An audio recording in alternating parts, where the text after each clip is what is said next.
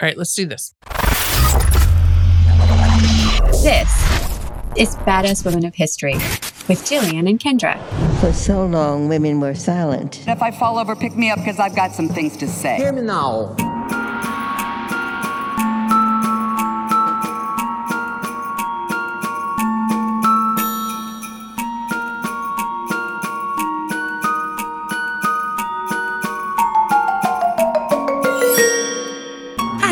And I'm Jillian. And today on Badass Women of History, we are talking about Empress Theodora, who is one of my favorite historical people for a number of reasons.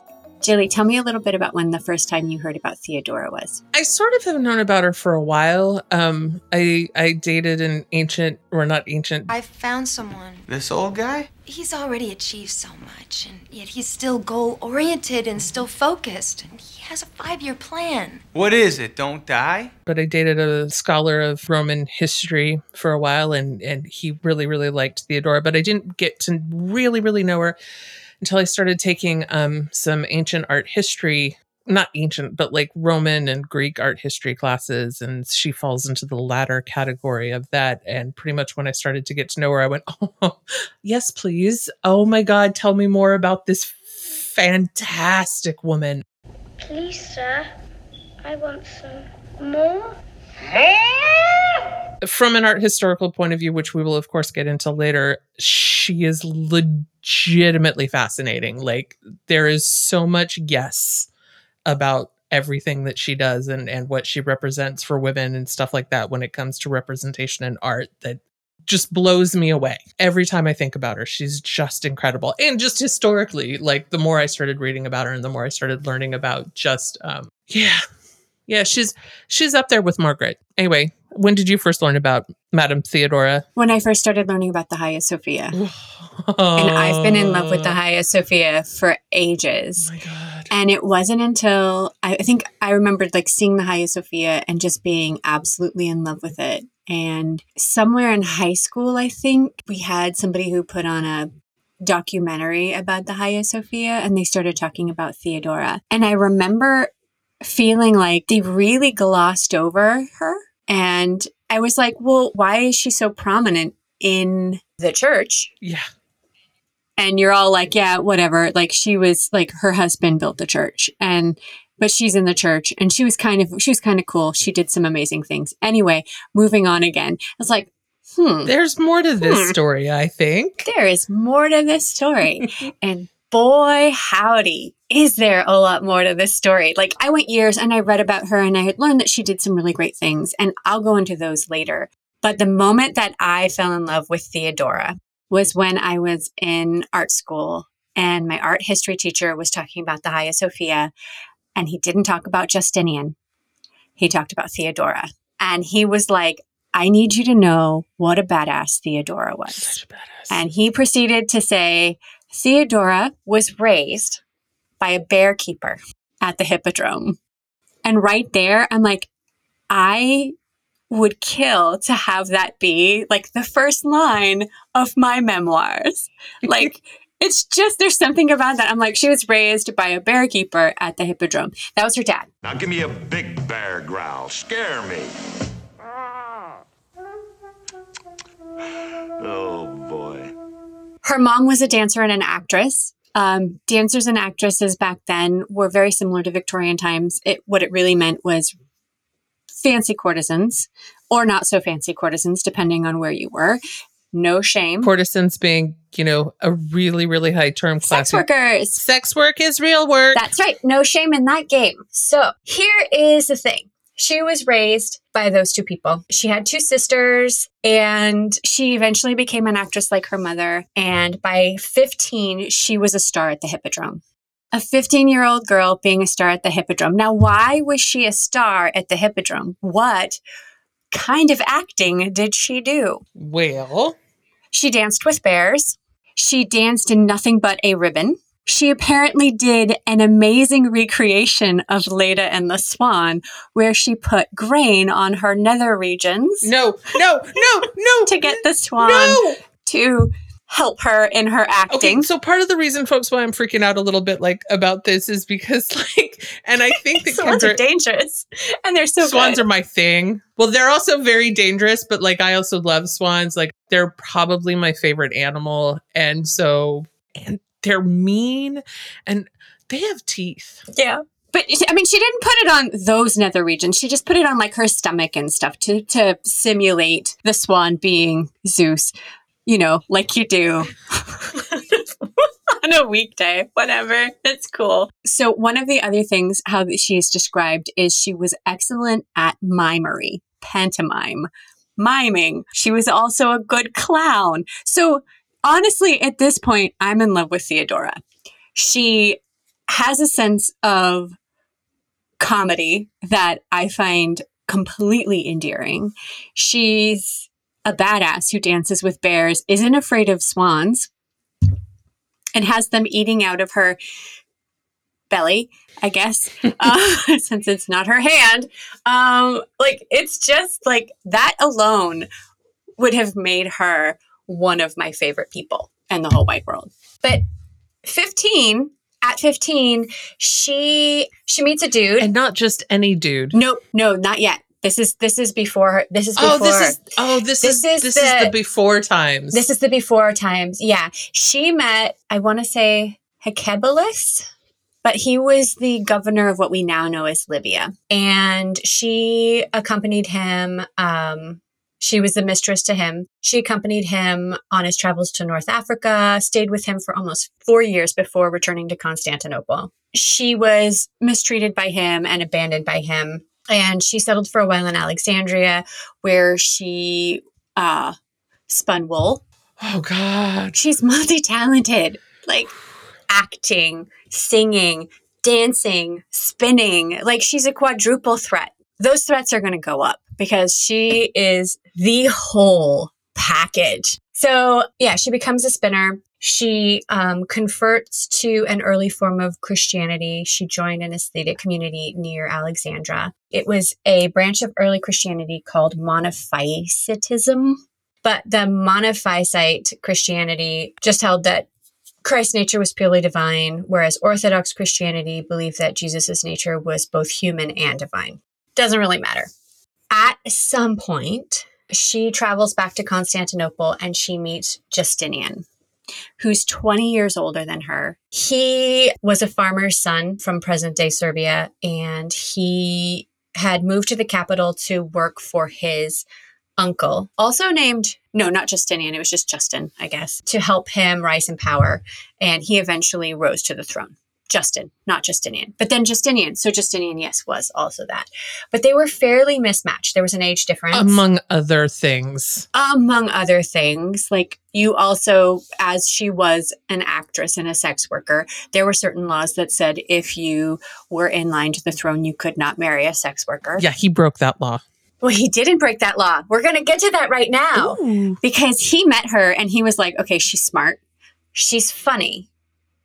She's beautiful. And I want to marry her, but it is against the law. So he's like, well, uh, I don't like this law, so I am going to change it. Not break the law. He's like, oh, this law is stupid.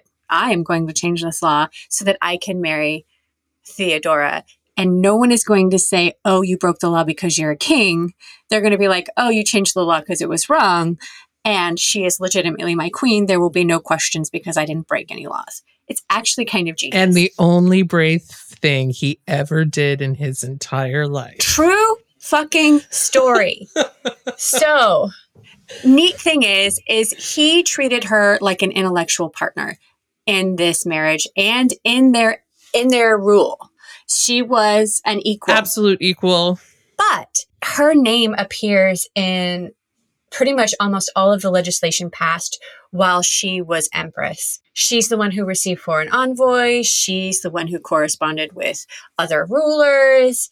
Um, these are roles that were usually taken on by the emperor, not the empress. Again, because I think by this point in time, you're sort of picking up what Kendra and I are putting down when it comes to these amazing women and like how they are really honestly completely and totally like not just bending the rules but breaking the rules and setting and like destroying precedences that are set within their time periods and like really stepping out of the mold and stuff like that and and in some ways uh, from all of the women that we're talking about because we need to also preface this is like in the fifth or sixth century in in It's the sixth century. Yeah. 560, 550, 530. I've always been so bad at dates. That's why I could never be an art historian. Um, well, among other reasons, I also you know, like eating. Um, she's the first out of all of these women that sort of went, you know what? Literally fuck your societal standards when it comes to how women are supposed to behave. I don't like these.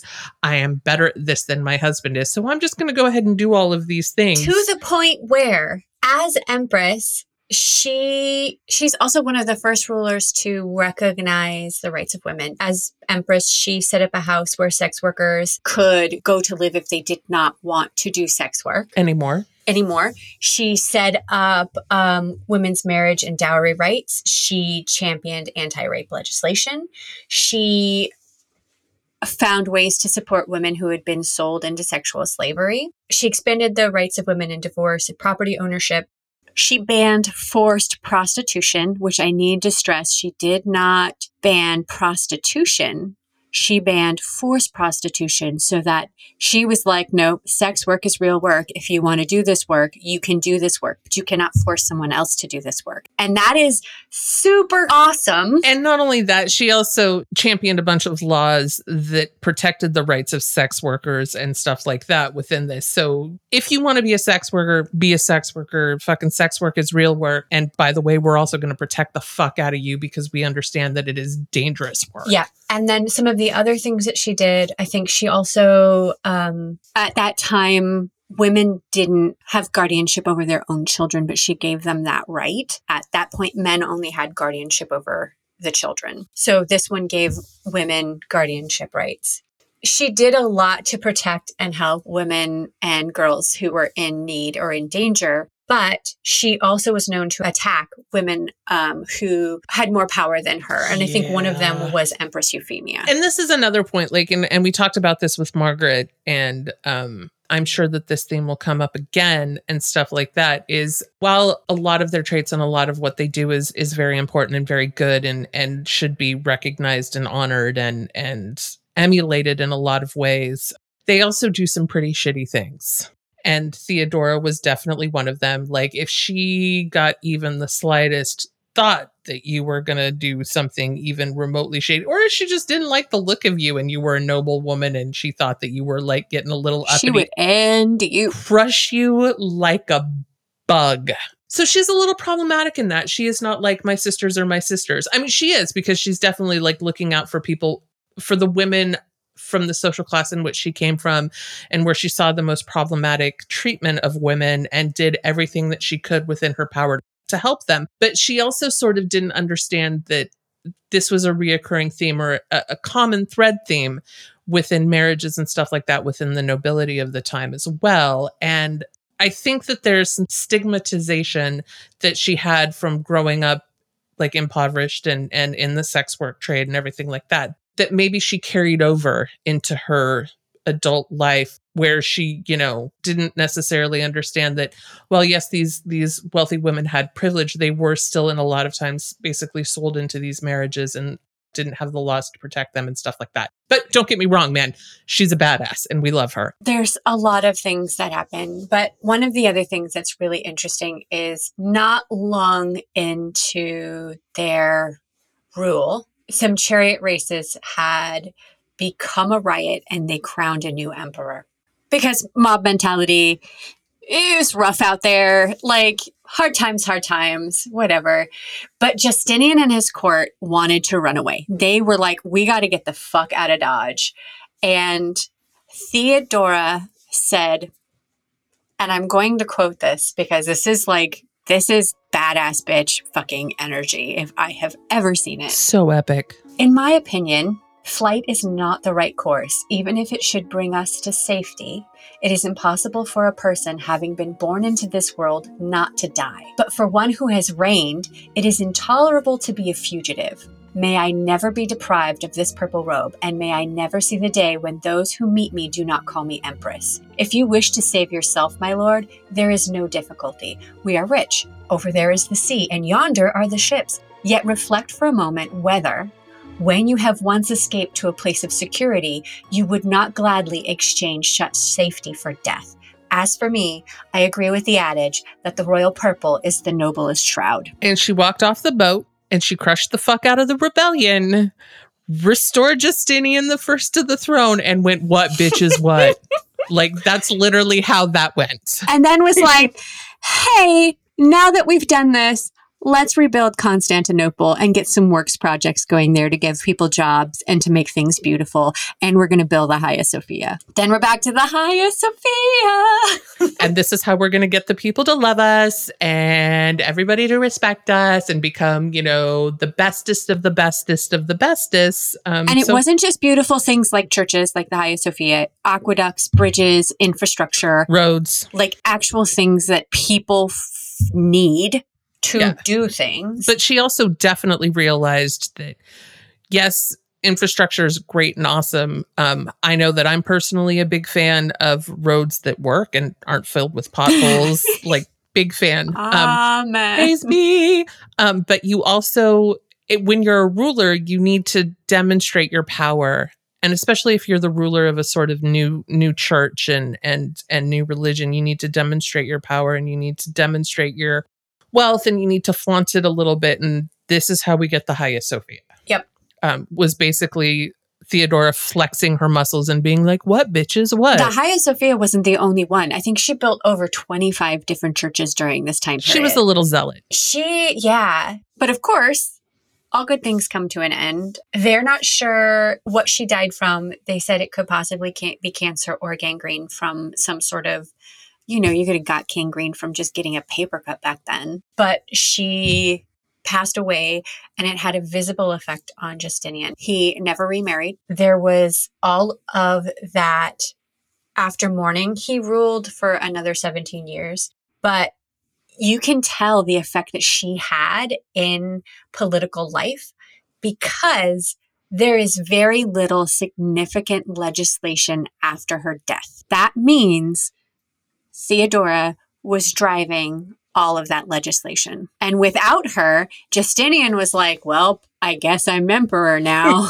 I'm just gonna sit here and be sad that my wife to is be fair, if I lost Theodora, I would be heartbroken and I would be like, hey, y'all go on without me.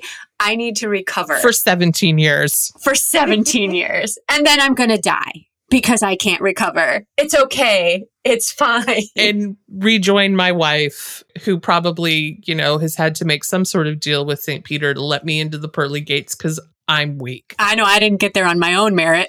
at all. And the last thing I want to say is that she's also another person who it's only been in the last however many years that she was seen as a badass.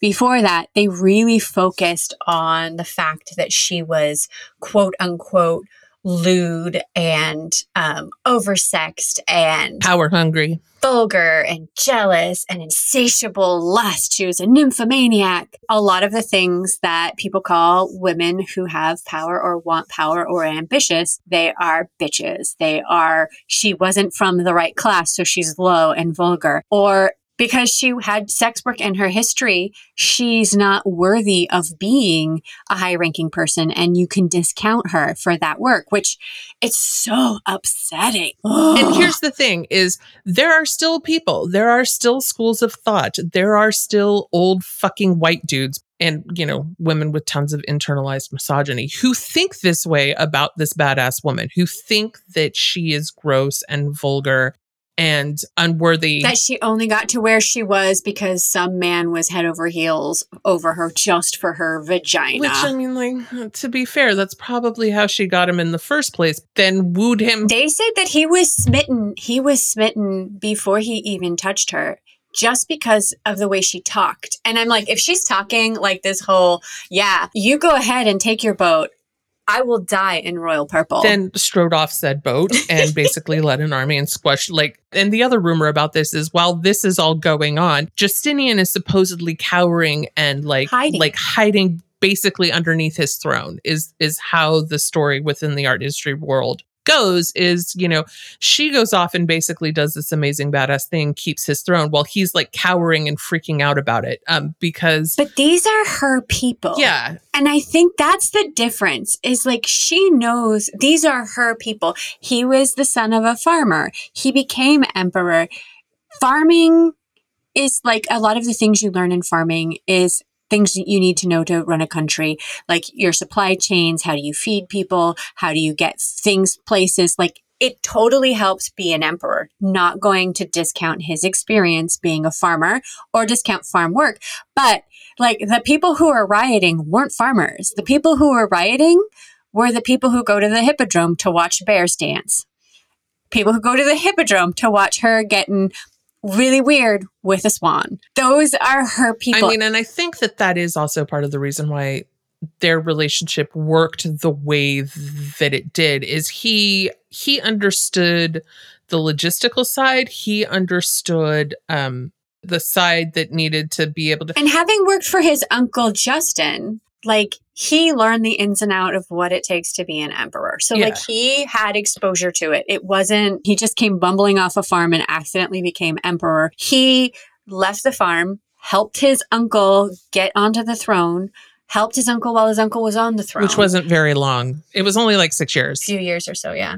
you know whereas theodora what theodora brings to this whole whole relationship and stuff like that is an understanding of the people and the understanding of what people like there has to be a understanding of not only how to rule but like what the people you're ruling need in that moment and she really genuinely brought that understanding of of what Constantinople meant.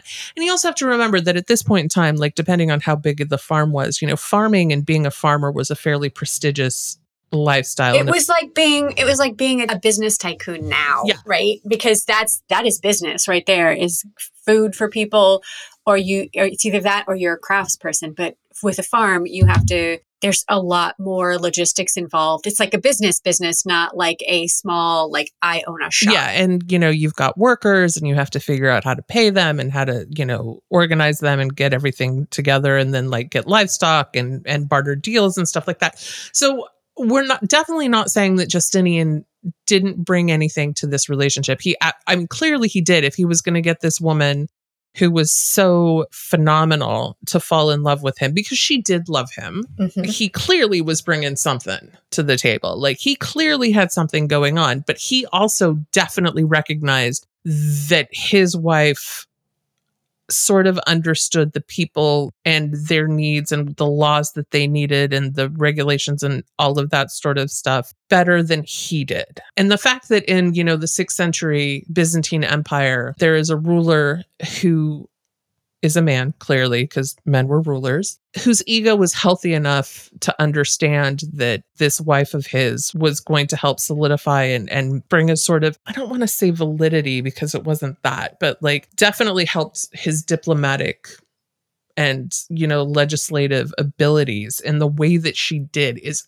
fucking mind blowing. It's mind blowing now. I know, because I mean, we're still fighting to make sex work legal, to make sure that all sex work is consensual, that there are protections there, to make sure that both the mother and the father have Custodial rights. custodial rights to children. A lot of this stuff is stuff that we are still fighting for in a lot of ways. you know, and the ending of forced slavery, Mhm. um, sex trafficking, all, and this is stuff that she's addressing in sixth century Byzantine. imagine what she would do right now. Ugh, right crush now. it. And there's like so many people out there right now who are putting forward like pretty much the entire squad, AOC, Ilhan, all of them.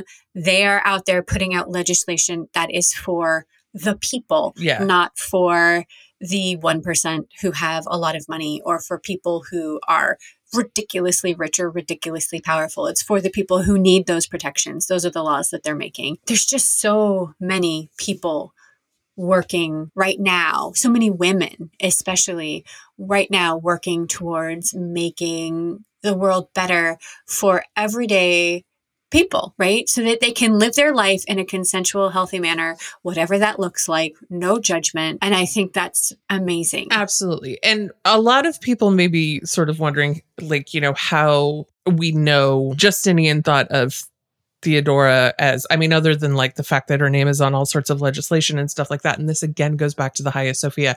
Normally in churches up until this point, women were not depicted unless it was um, a goddess or um, the Virgin Mary. A secret or a secret sexy picture. Or a secret sexy picture. That's it. You're either a secret sexy picture or you're a goddess or a god. Yeah. like there is no there is no you are a person, you get a picture. This is literally you are either someone's secret dirty picture or You're a god. which is sad or you're a god and you're not necessarily a real person even if you are based on a real person like you are a, an idealized version not reality and she was one of the first women to be depicted There are certain schools of art history who say she is the first woman. And not only that, she's the first woman within a religious temple to be depicted, which is huge considering, you know, you have to remember how important religion and the, the church, both, you know, pre Christian and Christian churches, you know, as Judeo Christian churches were at this time. And this, her being depicted in this church would not have happened without Justinian's okay. It just wouldn't have. Like, no matter how great and good and glorious she was, he had to sign off and he it. always reinforced that he always reinforced that they were co-rulers Yeah, and when he absolutely. like he got the plague at some point and was in a coma for i don't even remember how long he was in a coma i want to say it was months or something He was out of commission for a minute. His cabinet, for lack of a better term, understood that she was in charge. yeah there was no undermining nothing And the other amazing thing about the depiction of Theodora in the Hagia Sophia is it isn't Theodora standing next to, standing behind, standing with Justinian. He is on one side of the church, she is on the other side of the church. She is represented as a person who is whole, complete, hmm and significant in her own right and as a full person and as an autonomous creature which is ho- like what i love her I mean, to the point that clearly I can't even get my words out. Like I'm so flabbergasted. To get back to you know clearly what what Kendra and I do for a living, like the branding message that this sends is legitimately on point. you don't realize how important it is until you have sat through 60 to 70 fucking hours of art history where you are looking at a dude and his shy, quiet, retiring wife next to him, sort of behind him, or sitting down while he's standing surrounded by a billion fucking children, where you're like, or not even there. Oh, not even there. Yeah. And to have this situation where she is portrayed as a whole person, important and worthy of her own inclusion with her own portrait, not as how she is in relationship to Justinian. And that was like shocking to see.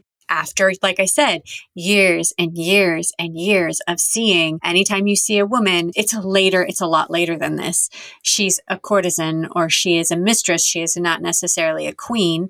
If she is a queen or a, a royal person, it is a bride painting. So they're painted a certain way. And then it's still what it is in relationship to the man who is having the picture painted. Yeah, until we get into like Henry the Second and Eleanor de Aquitaine, Yeah. and then there's a bunch of like hidden, and we'll talk about that later. There's mm-hmm. there's more. Like there's more, but this is one of like if you sit through art history, you don't always get the Eleanor of Aquitaine. You don't always get these other ones. They talk about it like when they talk about the even Eleanor, like even the portraits of Eleanor, like she has her effigy. Yeah. Yeah. But like every living painting of Eleanor, and she's either with Henry or her sons. And often, you know, they're depicted as like sort of these lovely pictures of familial bliss. But like if you actually sit down and look at them, they're basically Henry pretty much being like, fuck you, bitch. You stepped out of turn. And now I'm going to show you. And it was propaganda, Oh, like yeah. from Henry's side. Absolutely. And what's interesting about that is Eleanor's happening like 600 years, 700 years after Theodora. Mhm. And Theodora is still like one of, until God, probably the the 12th 13th century 14th century somewhere around in there one of the few women that's like really truly depicted within a realm of state of power as a tool of propaganda, as a way to talk about her power, her autonomy, her self presence in such a public fashion because these are not private portraits. Like They're, these, they're there right now. you can still go to the Hagia Sophia and see these mosaics um, of Justinian and, and Theodora um, standing one's on one side of the altar. I think Theodora's on the left and Justinian's on the right. Or is it the other way around? I think it's the other way around. I guess it depends on which way you're facing. If you're facing the door, it's one way. If you're facing the So the, we're both right. we're both right. It's fine. It's both. There, it could be either, depending on which way you're facing. Or Justinian can be in front of you and Theodora behind you, or Theodora in front of you and Justinian behind you. Either way, they're right across from each other. both like next to the altar in equal positions of power. the rendering of both is Fantastic. is equal Yeah. as well. Then the mosaic work is incredible. And the other thing is, is I mean, because clearly we don't know how tall um, either Justinian or Theodora is and stuff like that. But their bodies within the scale at the Hagia Sophia are equal. They're both the same size, Mhm. which, like, when you think about that from an, a visual perspective, an art historical perspective, it literally means that they are depicted as being equal within this partnership. It's bananas it's just it's crazy sauce like and you don't see this again so good. for i mean i think the next time you see this is the the picture of um john what's his john what's his name and his wife in i want to say the 15th century dutch painting by van eyck The Arnold Arnolfini one? yeah where they're both sort of the same size but she's a little bit back from him but they're both Is she in a really green dress? yeah Yeah, that's the Arnold Arnolfini painting. Yeah. But, but the next time that you sort of see this and again But even that there is it is in relationship to each other. So I have an, even an argument there. Like it is not Oh no, her- no, no, no. I think the only painting that I can really think of where like you sort of start seeing them sort of within this thing of equals and stuff like that. There are some pictures of William and, and Mary of Orange where they're equals, which Yeah. is hysterical because William was like 18 inches shorter than Mary was, wee tiny little Dutch man. She was a giant. and he was a wee tiny little Dutch man. Oh, I know. we find him Luke. Sorry. And then the one that David did of the the scientist and his wife right before shit just blew up right around the French Revolution. Um yeah, and there are some Gainsborough ones where they're equal and stuff. But this is again But there's a lot. Like it's not common. No. So when you see them, you're like, well, this picture looks weird and I don't know why. And then you have to like go through and like go, well, okay, well, she's the same height. not only is it not common, the last two paintings that I was talking about, the one by David and the one by Gainsborough and stuff like that, are literally a millennial later. I am not kidding. They are over a they're over a thousand years after this. Like, so this is just fucking bonkers that this woman, and not only that, like not a traditional high-born woman. This is a woman who literally worked her way up from the lowest class that she could possibly and the lowest standing in a point in time where I mean not that social standing and social and economic it's all a construct and it's just made to maintain power. yeah, blah, it's blah, all a blah. construct and it's all bullshit and whatever. And not that it isn't completely and totally still prevalent now. I mean, Mm-hmm. it absolutely is. Look at what's going on in as I gesture to everything. As soon as anyone finds out a woman has sex work in her history, she is invalidated from being intelligent, worthy, um, able to run for office, able to have like able to she shouldn't have children because she's got a moral failing. Like you see it now. Which is hysterical because like the amount of you know being an, an aging punk rocker myself like the amount of former sex workers that i know are like that are nurses lawyers human rights lawyers just doing amazing shit Mhm. you know and they all did sex work by choice. Like they were all strippers and that sort of stuff. They were all those by choice and like good on them. Like you know sex work is real work and it's dangerous work and it should be legislated and you know but it's a choice and it's an okay choice. Like it that's a fine choice if that's the choice that you want to make and it's your choice not anybody else's. And it doesn't make you any less of an intelligent person any less of a worthy person any less of a moral person to do these things. Yeah. um, and i think that's where like it feels very forward thinking for theodora to do this. She's also doing it in a point in time when not only were, were sex workers looked down on, but women were really looked down on and considered second class citizens. And so, like any woman, even if she was necessarily of high birth and high standing, was trying to do this, like literally speechless most of the time when I talk about her. Well, clearly not because I'm just babbling on and on and on about how freaking awesome she is. And I could do this for another 20 years. And the thing is, is like I tried to look up. Yeah, she she had vendettas against some of the other women in power, and that's like that's not holding up all women. That is holding up only certain types of women. And there's some shitty behavior on her part, but the amount of good that one person did is still pretty amazing. And I think that's the part that for me, it's like there's some people who say, oh, it's really easy to work your way up because you're just, you know, you're getting into these people's pants and then you're taking advantage of them and you're manipulating them. And it's like there's this idea that people who are in sex work for whatever reason, they are manipulative and they're evil and they are doing things for power and for money that they shouldn't have and like all of these other reasons and yet there's still a market for it right? Like it's this weird that dichotomy and it's like looking at this it's like she happened to be at the right place at the right time in a lot of different ways. She had a rough time of it in the beginning. She was super popular as an actress but she quit. She went off with this dude. This dude was terrible to her. She was spinning wool. She found religion. Then she found Justinian it's not like she was like, I am going to sleep with everyone in the royal court until I get to Justinian. Like she was living her life. She met someone, she was his mistress. She did that for a while, but it didn't work out. So she went and had more of her life, another career change, spinning wool, whatever. But it's like this idea that she was gunning for Empress. That's what you read about. So it's really hard to find, to figure out of the things that are said about her, which of them are truly shitty behavior and how much of it is propaganda because of the vitriol that has been sort of directed at her for such a long time. Now, to be fair, I don't think that her shitty behavior towards Empress uh, Euphoria, Euphemia, I don't necessarily know if that was if that was made up. I don't know if that or was. it could have been warranted. We don't yeah, know. we, we literally don't know. it could have been real.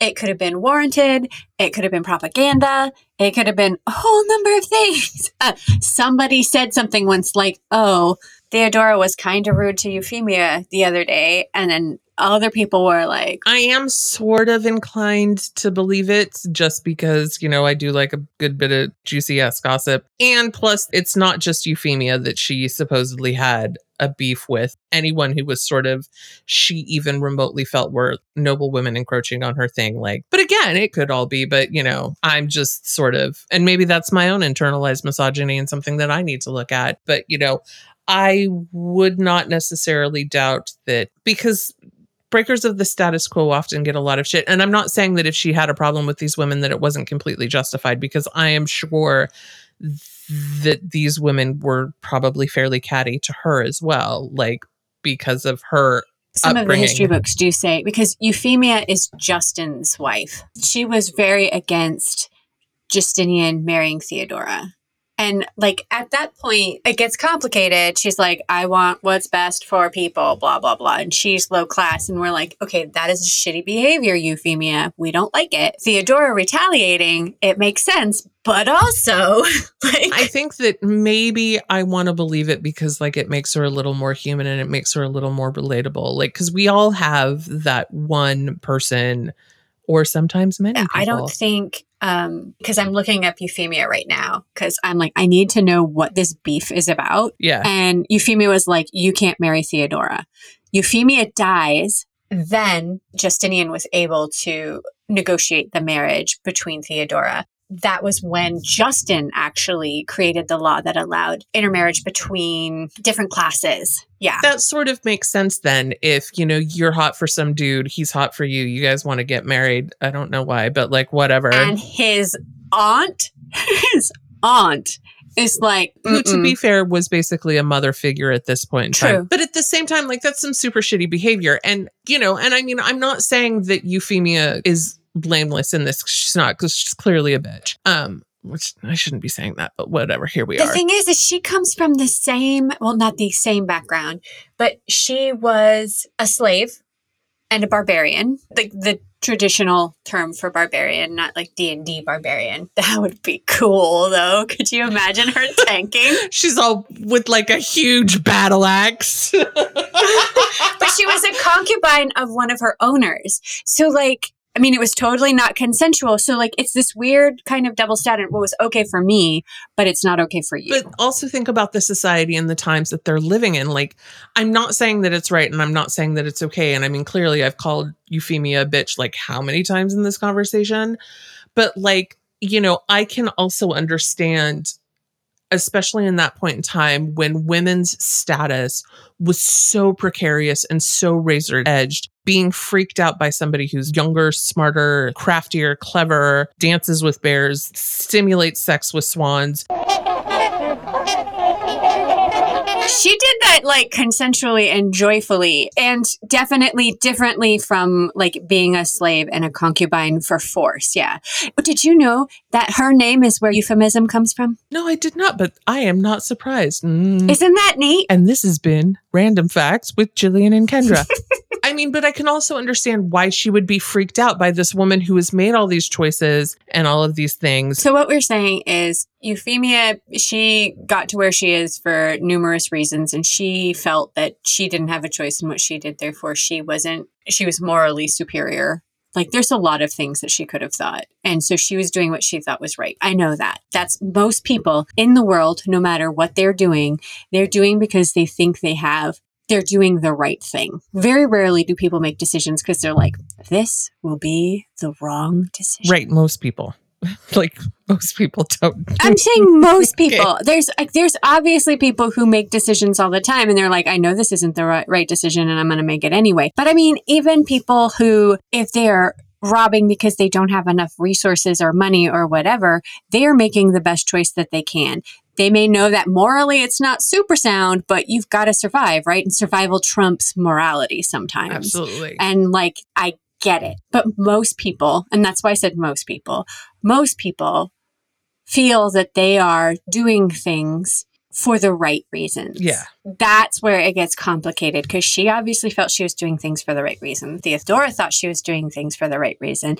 Justin and Justinian think it a lot of people. Yeah, I've got to make that caveat because there are people out there who are like, hmm, how can I create absolute havoc? I know it is not the right thing, but it is the thing that will get me what I want. Or even just, you know, sometimes on a Saturday night, you feel like making a bad life choice, you know, not making that- a bad life choice for someone else. Like, you know, it's cool. Whatever. All of the fun with none of the repercussions. Don't take my advice, folks. the name of this podcast could also be like hashtag Jillian and Kendra sometimes go on caveats of things not to do. Um, and I can also definitely see and definitely understand how, you know, you have these two women who come from the same sort of social class. Um, one who had far more say in her situation being Theodora than Euphemia did, and why that would create some tension.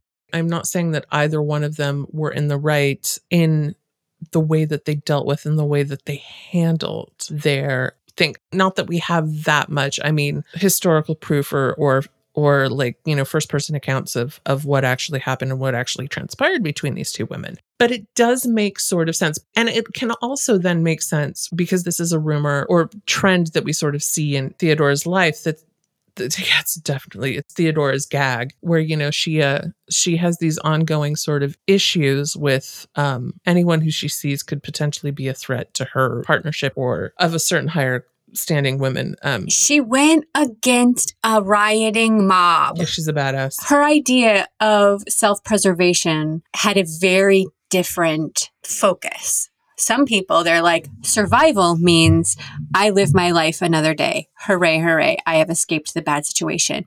She's like, no, my, I, my, for me to survive, I am going to keep my pride. I'm going to keep all of the work that I've done and I'm going to go out fighting. I would rather be a martyr than be alive. It is better to die on your feet than live on your knees. Like, I mean, it's literally the ultimate Camusian. Yeah. Come back with your shield or on it. Like, there's so much of this idea of, like, if you run away from it, you are less than. And for me, as a person, who has in fact run away from dangerous and bad situations, that's where I'm a little dubious Like, yes, I believe there's times to stay and fight if you are informed enough and you understand who you're up against. Theodora knew that. But could Justinian have fought that fight No, God, no. without her? No. Right? Like, that's where it's like she told him, you know, go get on your boat, you big baby. I'm going to go fight this fight. But if it wasn't for wouldn't have her, reigned for like almost 20 or over 20 more years. And I Mhm. think that this is something that even the most Theodoraists of historians of this time, you know, don't really sort of, I mean, there's an acknowledgement, but I don't think that there's a real recognition and stuff like that of just sort of what a role she kind of played in you know because after this like as you said you know like the building of constantinople or as it was known at this point in time byzantium. Not only what that means for that city in general but pretty much for the west and the way that cities and stuff like that from that point in time forward for for a couple of a good couple hundred years were organized and stuff like that. Like the administrative and you know public works and there's a word that i want to use that i can't for the life of me and we used it. Infrastructure. there we go infrastructure. and stuff like that. Like i mean this is stuff that was all carried out through the rest of you know i mean they adopted some of it in rome they adopted some of it in you know places like moscow and you know belgrade and all these like sort of big cities around the world. I'm using that in quotation the quote unquote known Western world because it can only be known if it's known by white dudes. Oh Jesus. So it's it's one of these things where I mean yes she is definitely borrowing the ideas from the Romans and the Greeks but she's also putting her own spin on it and and and really sort of I mean there is a reason why it's called the Byzantine Empire and Justinian is pretty much like the second Byzantine Empire or third Byzantine Empire emperor at this point in time like the Byzantine Empire was an empire that lasted for a millennia they were not fucking around Yeats wrote a poem about them. These are some badass people. And a lot of that and a lot of the long-standingness and the longevity of this empire has to do with Theodora. So these ideas are carried through and then brought into the Ottoman Empire and all these different things. And then, you know, you get the Austro Hungarian Empire and all this shit. And, you know, I don't think we appreciate the role that she played within this sort of the, the creation of the Near East and the contributions that they in turn ended up making to the rest of the Western world, which is sort of fantastic. Her contributions to like sort of they're kind of amazing. Um, and then also the propaganda aspect of of her abilities as a leader and and as she sort was of very pragmatic too, right? She was pragmatic. She there was a lot of empathy for people who were in danger or in trouble. There's a lot of empathy shown in the legislation that she passed and a lot of you know care in creating infrastructure. Like these are you don't you ignore infrastructure when you are focused on when you are not focused on the people and what they need. or if you're hell bent on on conquest and conquering stuff like that because look at what happened in the downfall of Rome. I mean part of why Rome fell which in some ways is really important to the role of Theodora and Justinian is they expanded too much they expanded too far and their infrastructure and their ability to take care of their people collapsed i mean people were starving people you know and then you get if you can't take care of your people, they're no longer your people if you have that much distance between you. Absolutely. And, you know, you speak that many languages and stuff like that. And I think that Theodora probably knew this because, you know, the fall of Rome was not that.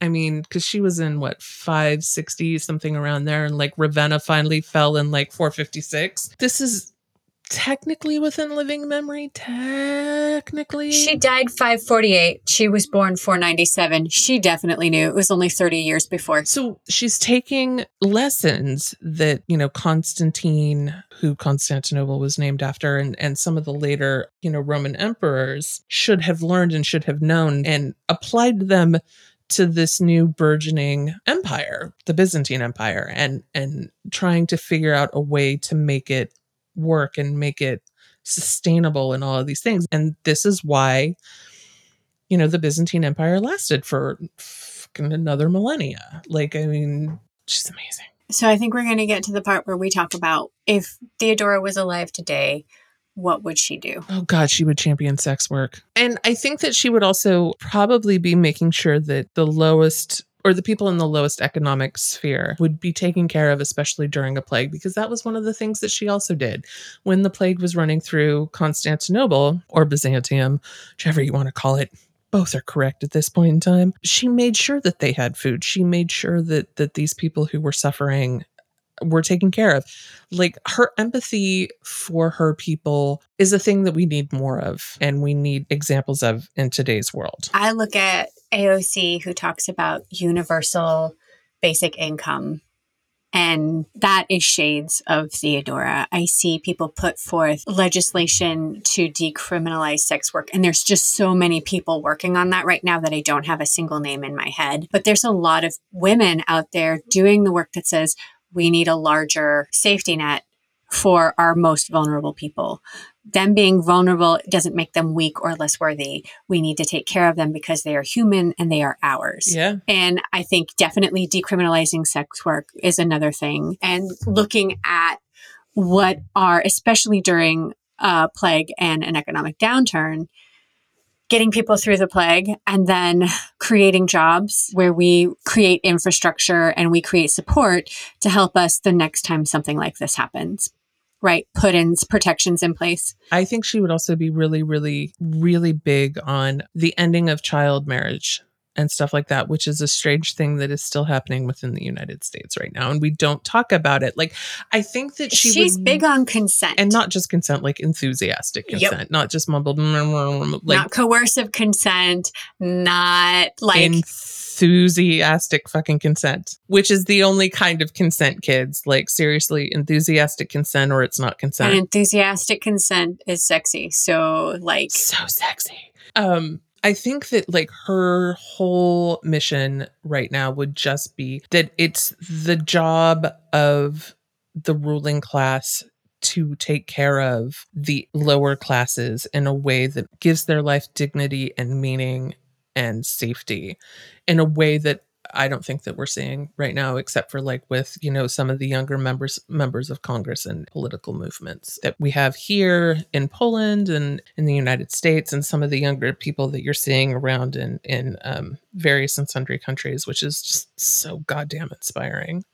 All right, Miss Kendra, shout out, shout out time. shout out time. So my shout out this week is going out to uh, my friend Camille, who is my partner in crime, partner in getting shit done, and just generally, she does a lot of work around facilities and events and taking care of people. And I think this is an excellent episode to talk about her and all of the work she does to make sure people feel cared for, make sure people feel important, make sure people are getting what they need to be happy as well as productive. Um, with the focus being on the happy and the healthy, and the productive being a pleasant offshoot of having Yes. healthy and happy people right around you. Also, there is a lot of sharing of uh, raccoon memes and pictures of dogs in sweaters and other things that help keep me sane. And hopefully, I do the same for her. But she really, like, her dedication to caring for people is why she is on my list this week. Awesome.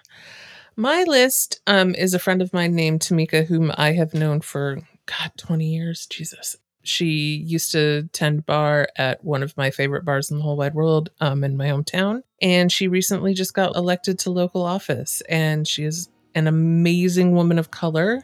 And her entire thing and goal is to make the community that she lives in a better, stronger, happier, more inclusive place. And to really help people understand that while it is important to vote in primary elections, meaning like presidential elections and stuff like that, but like real change comes from getting involved in your local government.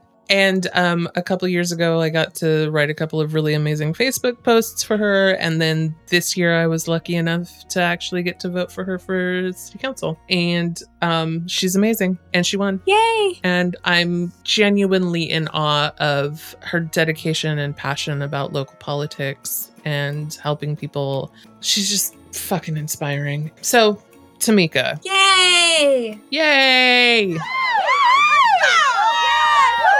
Um, have a great week, you guys. Um, remember to leave us any shout outs of badass women that you guys want to hear in some future episodes, and we will absolutely get that.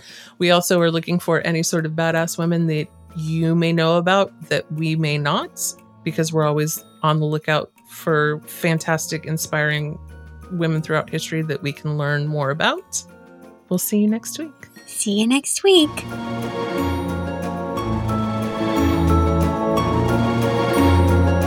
Badass Women of History. Available on Apple Podcasts, Spotify, Stitcher, and everywhere you listen to podcasts.